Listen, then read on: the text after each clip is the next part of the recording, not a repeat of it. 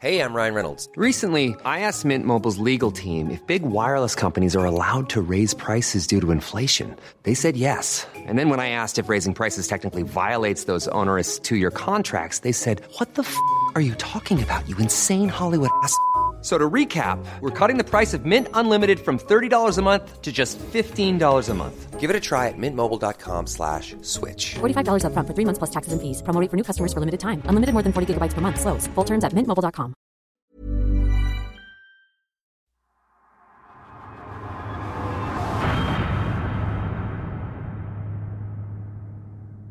Tulay Horror Story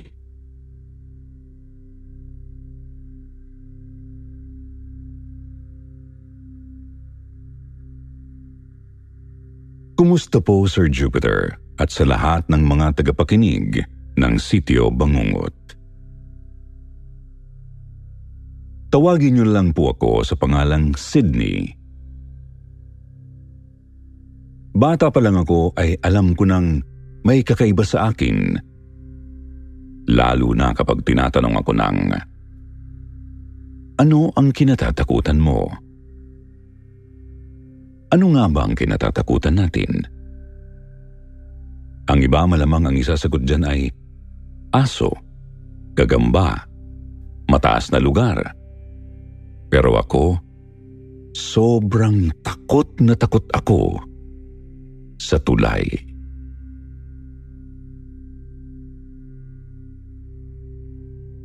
Naniniwala po ba kayo sa reincarnation? Hindi ko po alam kung paano ko ipaliliwanag pero sa tingin ko, nabuhay na ako dati. At ang buhay ko noon parang hinahanting ako ngayon.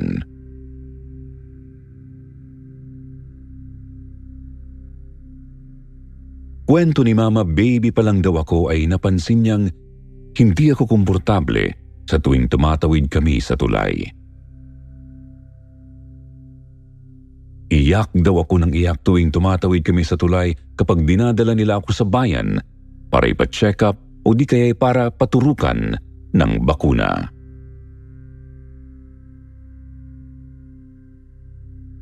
Palagi raw yun nangyayari sa akin. Wala raw mintis basta tumatawid kami sa tulay, palagi akong umiiyak. At minsan pa nga ay nagwawala na ako. Takot na takot daw ako at may kung anong tinuturo. Nagsasabi pa raw ako ng mumu.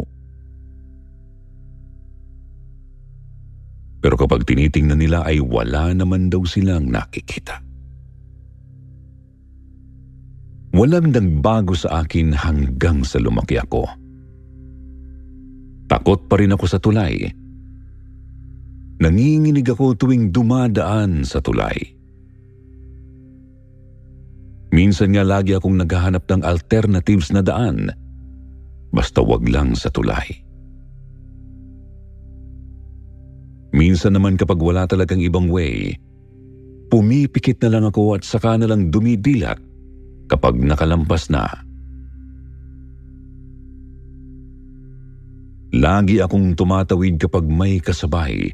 Minsan naman nagpapatawid ako sa mga kaibigan ko na nakakaintindi sa akin.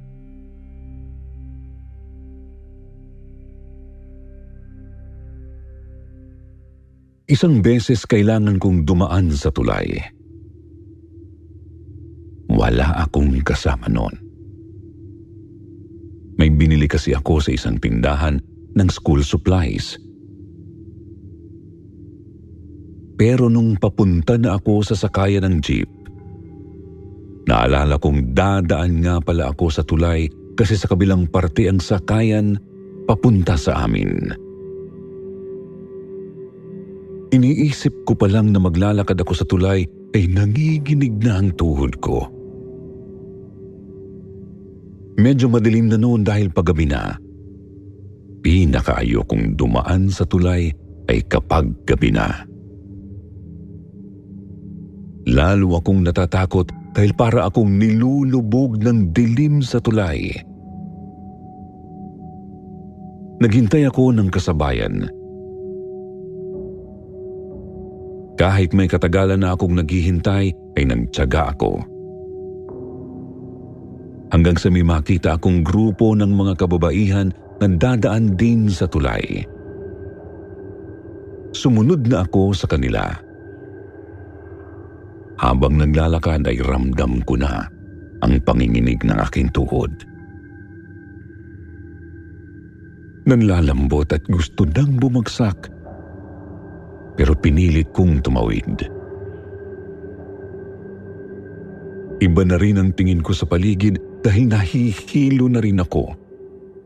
Pakiramdam ko ay maraming nakatingin sa akin.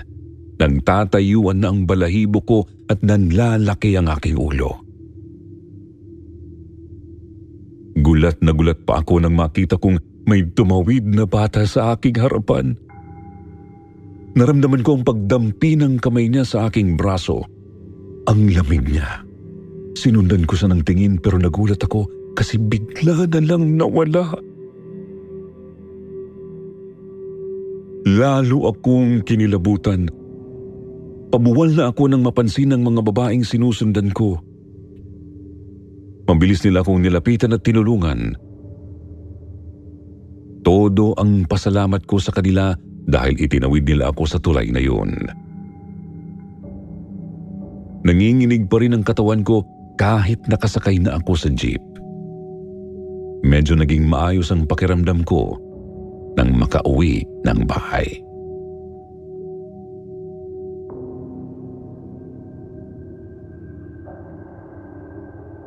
Mula noon kahit may bibilhin lang ako basta dadaan sa tulay ang pupuntahan ko, nagpapasama na ako sa nanay ko o di kaya'y sa aking kapatid.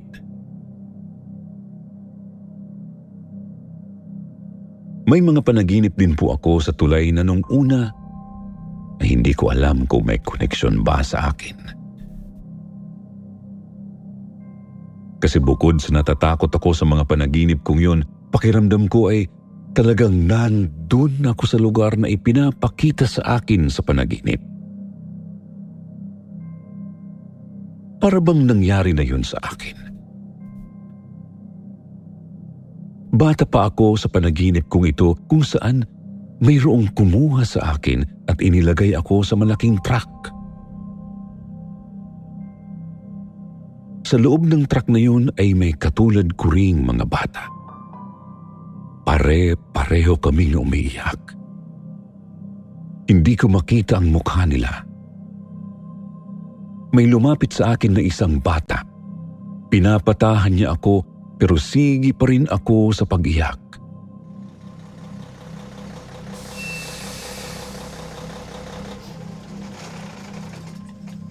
Hanggang sa tumigil na ang truck sa pagandar. Tumayo kami. Nagbabaka sakaling makakalabas na kami pero pagbukas ng takip ng truck sa ibabaw, binuhusan nila kami ng buhangin.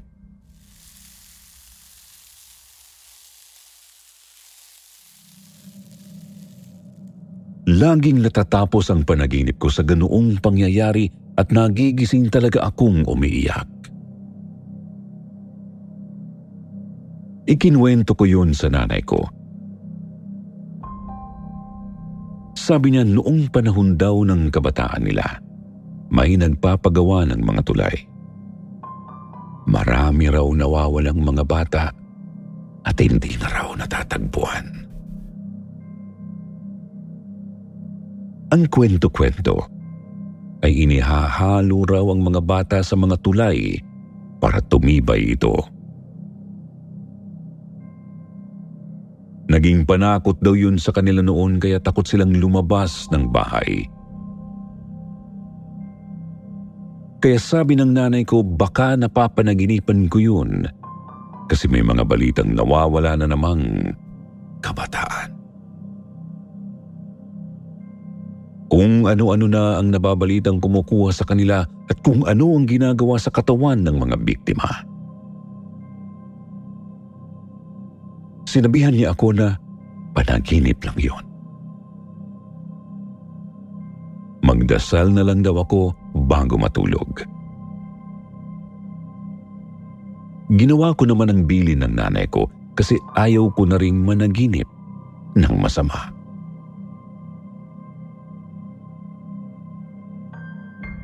Dahil sa takot ko sa mga tulay, takot din akong gumala. Hindi ako lumalabas ng bahay kahit ayain pa ako ng mga kaibigan ko. Kasi lagi kong iniisip na lahat ng pupuntahang lugar ay dadaan sa tulay. Hindi ko talaga alam kung paano ko matutulungan ang sarili ko na mawala ang aking takot. Mabuti na lang hindi na kailangan tumawid ng tulay papunta sa eskwelahan namin. Kaya nakapagtapos ako ng elementary.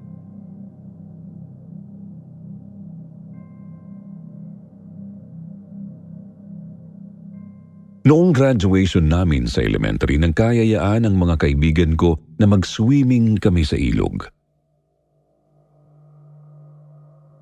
Sumama naman ako kasi first time kong maligo sa ilog.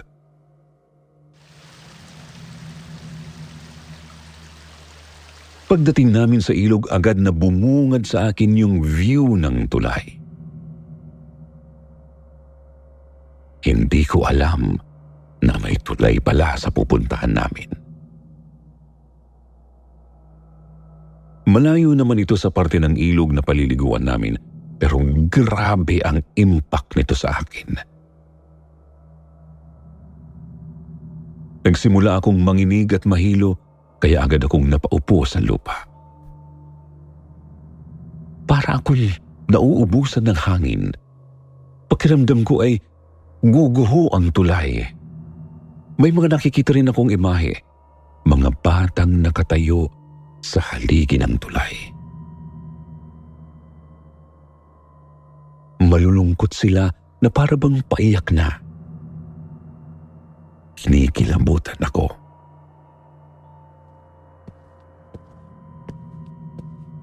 Nilapitan ako ng isa sa mga kaklase ko, si Dylan. Tinanong niya ako kung ayos lang daw ba ako ano raw ang nangyayari sa akin. Tinulungan niya akong pabalik sa kalsada. Nang hindi ko na nakikita ang tulay, umayos na ng kaunti ang pakiramdam ko.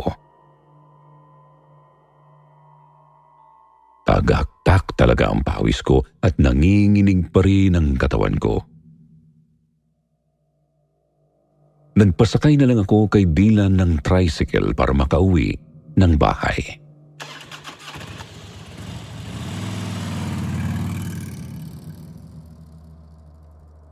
Nang makauwi ako sa bahay, sobrang sama ng pakiramdam ko. Mabigat na mabigat ang katawan ko. Sobrang masakit ang ulo ko at nanginginig pa rin ako. Kaya agad akong natulog para makapagpahinga.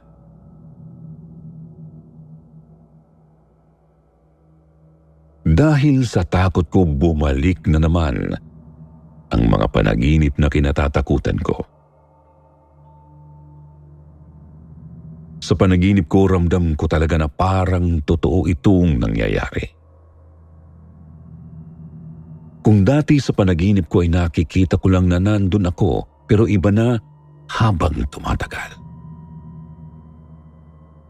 Nararamdaman ko na ang nangyayari sa aking panaginip. Kapag may umahawak sa akin, nararamdaman ko na ito. Ganun pa rin ang panaginip ko. Nilalagay ako sa truck at binubuhusan ng buhangin. Ramdam na ramdam kong nauubusan ako ng hangin dahil natatabunan na ng buhangin ang katawan ko.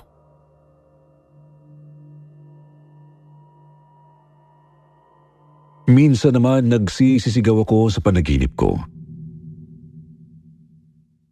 Nagwawala ako Umihingi ako ng tulong, lalo na kapag bumubukas ng takip ng truck. Alam ko na uli ang mangyayari. Bubuhusan na naman uli ako ng bukangin. Matatabunan na naman ako.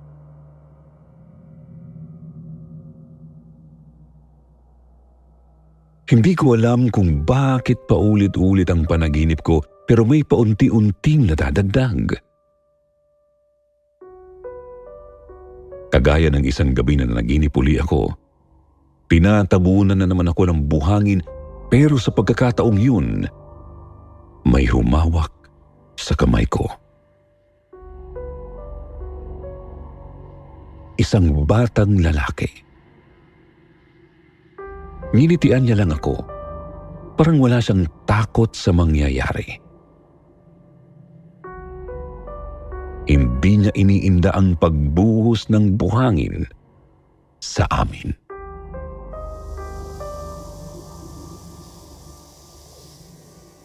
Isa pa sa pinagtataka ko, palaging nangyayari ang panaginip kong yun na bata pa ako doon. Kaya isip ako ng isip, bakit ganun ang panaginip kong yun? Wala naman akong ganoong experience nung bata pa ako.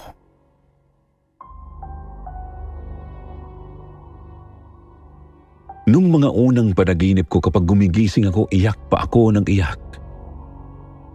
Kasi ramdam ko talaga ang lahat. Pero nang tumagal na, parang nasasanay na ako.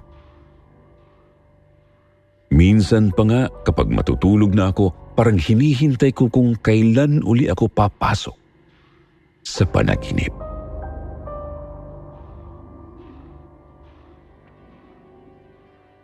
Akala ko ay napagod na sa akin ang mga panaginip ko dahil matagal-tagal na rin na hindi ko yun napapanaginipan.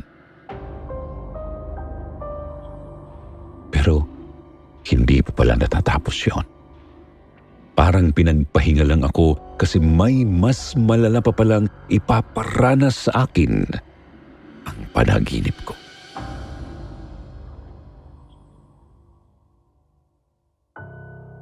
Mas grabe na ang napanaginipan ko isang beses. Parang dinugtungan ang mga nauna kong panaginip. Life is full of awesome what ifs, and some not so much, like unexpected medical costs. That's why United Healthcare provides Health Protector Guard fixed indemnity insurance plans to supplement your primary plan and help manage out of pocket costs. Learn more at uh1.com. Many of us have those stubborn pounds that seem impossible to lose, no matter how good we eat or how hard we work out. My solution is PlushCare. PlushCare is a leading telehealth provider with doctors who are there for you day and night to partner with you in your weight loss journey. They can prescribe FDA-approved weight loss medications like Wagovi and Zepbound for those who qualify. Plus, they accept most insurance plans. To get started, visit plushcare.com slash weight loss. That's plushcare.com slash weight loss.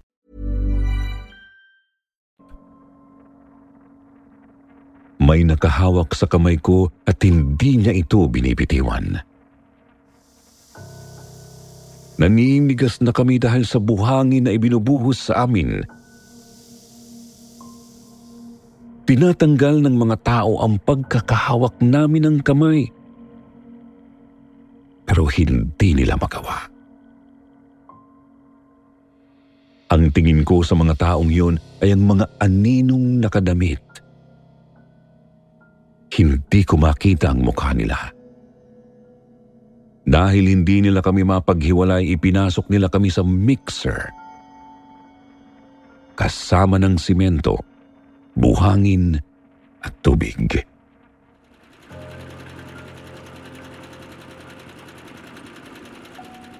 Matapos kaming paikot-ikutin doon, ibinuhos ang simento sa malaking haligi ng tulay.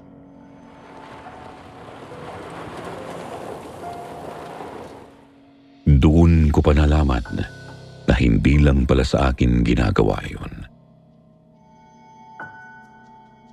Marami pang mga bata ang nagdusa sa ginawa nilang yun.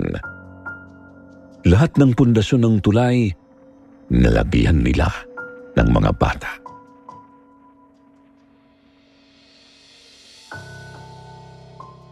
Nagising na naman akong umiiyak, pero hindi na kasing lala ng dati.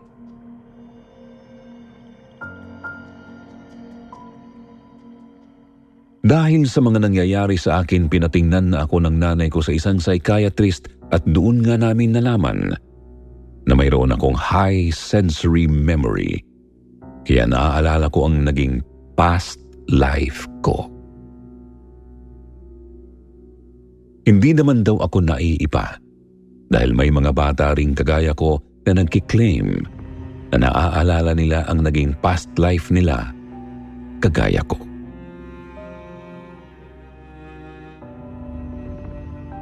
Yun nga lang, kailangan ko ng therapy at constant counseling para labanan ang trauma na dulot ng masalimuot kong past life.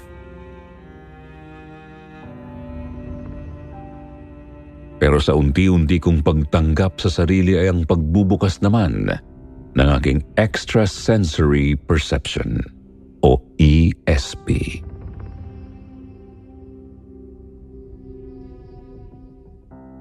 Minsan na naginip uli ako, nakikita ko yung mga batang nakasama ko sa truck. Kung noon ay parang mga anino sila, ngayon ay mas malinaw ko na silang nakikita. Nakakakaba at nakakatakot lang sila minsan kasi bigla silang sumusulpot o di kaya'y sisilip mula sa isang tabi. Pero kapag tiningnan ko kung saan sila sumilip, bigla na lang silang nawawala.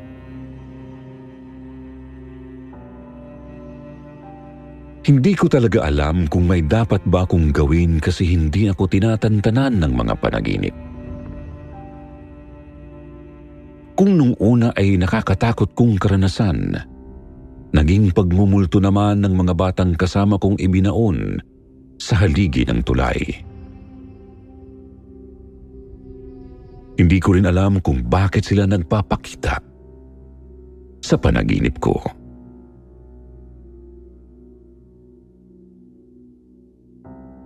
Pero nagtataka ako kasi hindi ko na nakikita sa panaginip ko yung batang lalaki na humahawak sa kamay ko. Iniisip ko na baka maayos na ang kalagayan niya.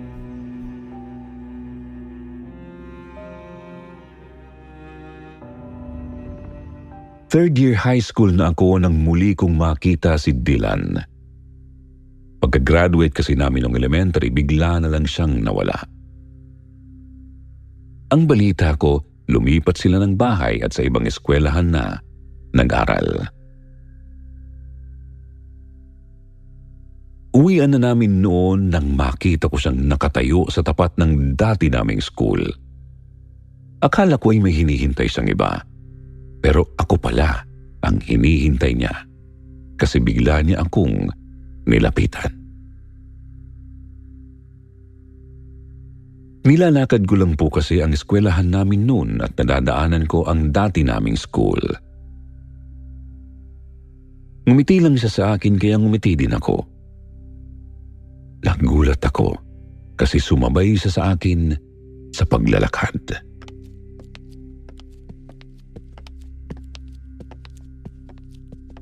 Tinanong ko siya kung bakit nandun siya sa dati naming school. Sabi niya minsan daw talaga ay binabalikan niya yun. May kung anong humahatak sa kanya na tingnan ng eskwelahan namin noong grade school kami. Sabi pa niya sa akin, natatandaan daw niya nung isang beses na takot na takot ako dahil nakita ko ang tulay. Gusto raw niya akong tanangin noon bakit may takot siya sa tulay. Noon ko lang nalaman sa kanya na pareho pala kaming may kakaibang karanasan sa tulay. Kung ako raw ay takot doon, siya naman ay iba. Nararamdaman niyang may kinalaman daw ang tulay sa past life niya. Kasi may panaginip daw siyang nakakatakot habang siya ay nasa tulay. Hindi daw niya alam kung bakit ganun tapos tinanong pa niya ako kung naniniwala raw ba ako sa reincarnation. Kasi siya raw ay naniniwala. Pakiramdam daw niya ay magkasama kami sa past life namin. Kasi una pa lang daw niya akong nakita ay naramdaman niyang parang matagal na niya akong kakilala. Hindi lang niya alam kung saan at kailan kami lang nakakilala.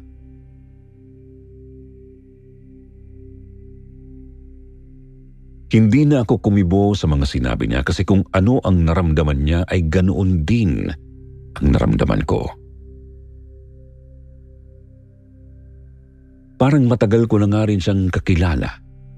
Hindi ko lang alam kung paanong nangyari yon dahil nakilala ko lang naman siya dahil naging magkaklase kami sa elementary at hindi pa kami close noon. sobrang dalang din naming magkausap.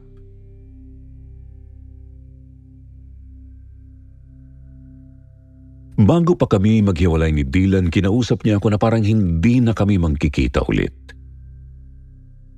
Iba ang pakiramdam ko noon sa kanya. Hindi ko may paliwanag.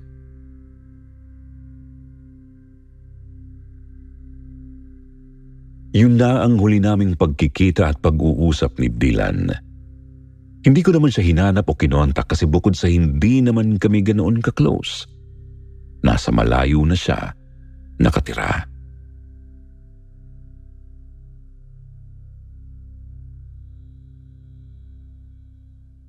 Isang beses papauwi na ako noon galing sa eskwela nakita ko uli si Dylan na nakatingin sa tapat ng dati naming eskwelahan. Kakausapin ko sana siya pero bigla na lang umalis. Hinabol ko pa tinawag pero hindi na ako pinansin. Nagtuloy-tuloy lang siyang umalis. Nagtaka ako pero hinayaan ko na lang.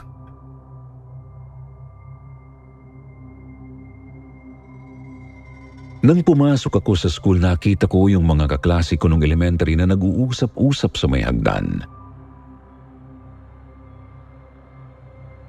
Nagtataka ako kasi hindi naman sila magkakaseksyon pero nagkasama-sama sila nung oras na yon.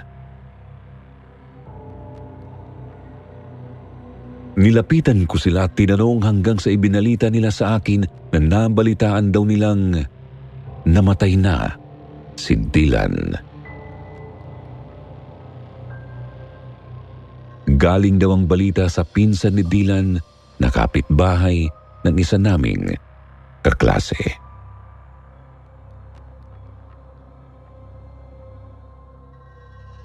Nanlamig ako noon na parang binuhusan ng nagyeyelong tubig. Hindi ako makapaniwalang namatay na si Dylan. Nakausap ko pa kasi siya. Tinanong ko sila kung kailan namatay at bakit namatay. Sabi nila umuwi raw si Dylan sa pinsan niya para magbakasyon lang. Pero bumalik din naman sa kanila.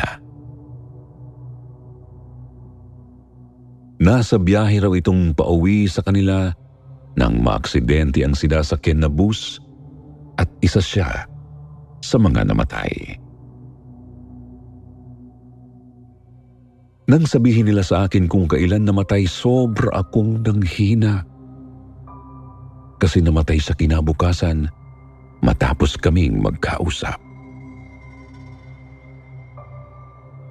Yun na pala ang huli naming pagkikita at pag-uusap.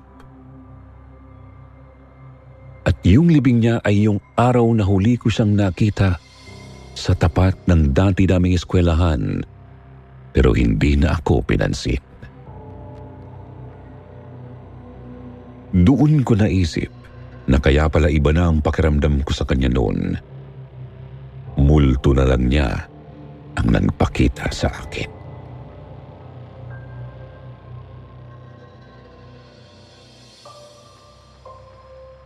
Nang matapos ko ang aking therapy, umayos na rin ang mga trauma ko higit sa lahat. Hindi ko na napapanaginipan ang masalimuot kong past life. Hindi ko alam kung may kinalaman din ba ang pagkawala ni Dylan. Kasi nung namatay siya, unti-unti na rin akong hindi na naghinip ng tungkol sa nakaraan kong buhay. Takot pa rin ako sa tulay. Pero hindi na yung takot na takot kagaya ng dati.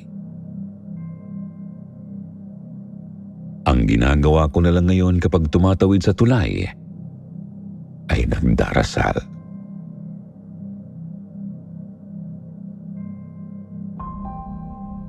Hindi na ako na naginip ng masama tungkol sa tulay pero nagsimula naman akong makakita ng makamulto. Lalong nag-iba ang pakiramdam ko sa mga tulay lalo na kapag gabi kasi doon ako madalas makakita ng mga multo. May bigla na lang tumatawid, may naglalakad lang, minsan naman ay nakatayo lang sa gilid. Pero kahit nakakakita na ako ng mga multo, nilalakasan ko na lang ang loob ko. Ayaw kong lamunin ako ng takot. Pero hindi basta-basta nawawala ang trauma. Minsan, bumabalik pa rin. Lalo kapag ang tulay na tinatawid ko ay madilim kung gabi. Hindi naman palaging may isasama ako para lang lumakas ang loob ko. Kaya pinag-aralan kong maging matatag labanan ng takot para kahit mag-isa ay kaya kong tumawid sa mga tulay kahit na natatakot. Sa ngayon po maayos na ang buhay ko. Nagtatrabaho po ako sa isang bangko. Masasabi kong malakas na ang aking loob. Natakasan ko na rin ang nakaraan kong buhay na pilit akong hinahabol dati. Mayroon po talaga tayong karanasan sa buhay na kapag nalampasan natin, saka natin nalalaman, masasabi na matatag na pala tayo kasi nalagpasan natin ang pagsubok na akala natin dati ay mabigat na pero kaya palang labanan. Hanggang dito na lang po at maraming salamat sa pagbasa ng aking liham. More power po sa sityo Bangungot.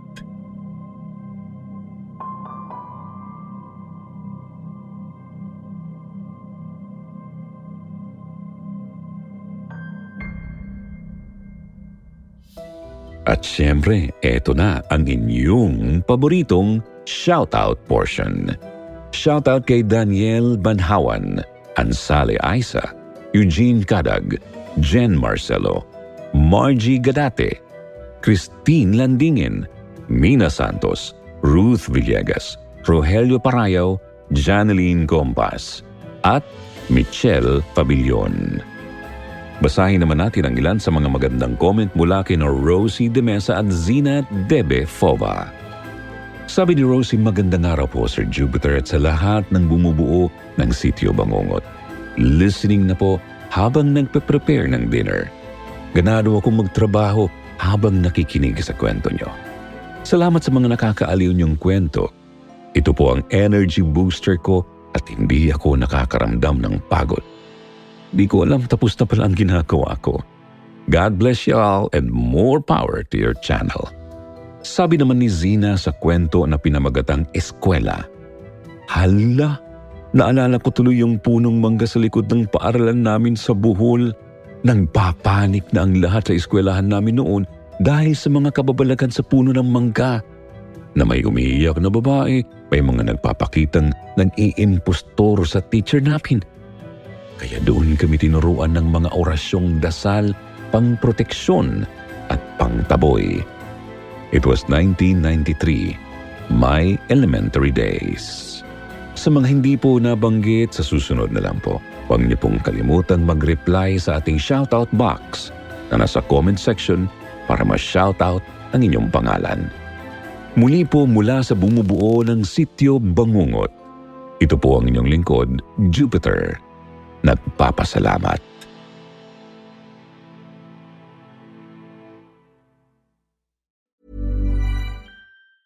Hi, I'm Daniel, founder of Pretty Litter. Did you know cats tend to hide symptoms of sickness and pain? I learned this the hard way after losing my cat, Gingy. So I created Pretty Litter, a health monitoring litter that helps detect early signs of illness by changing colors, saving you money and potentially your cat's life. Pretty Litter is veterinarian developed, and it's the easiest way to keep tabs on your fur baby's health right at home. Go to prettylitter.com and use code ACAST for 20% off your first order and a free cat toy. Terms and conditions apply. See site for details.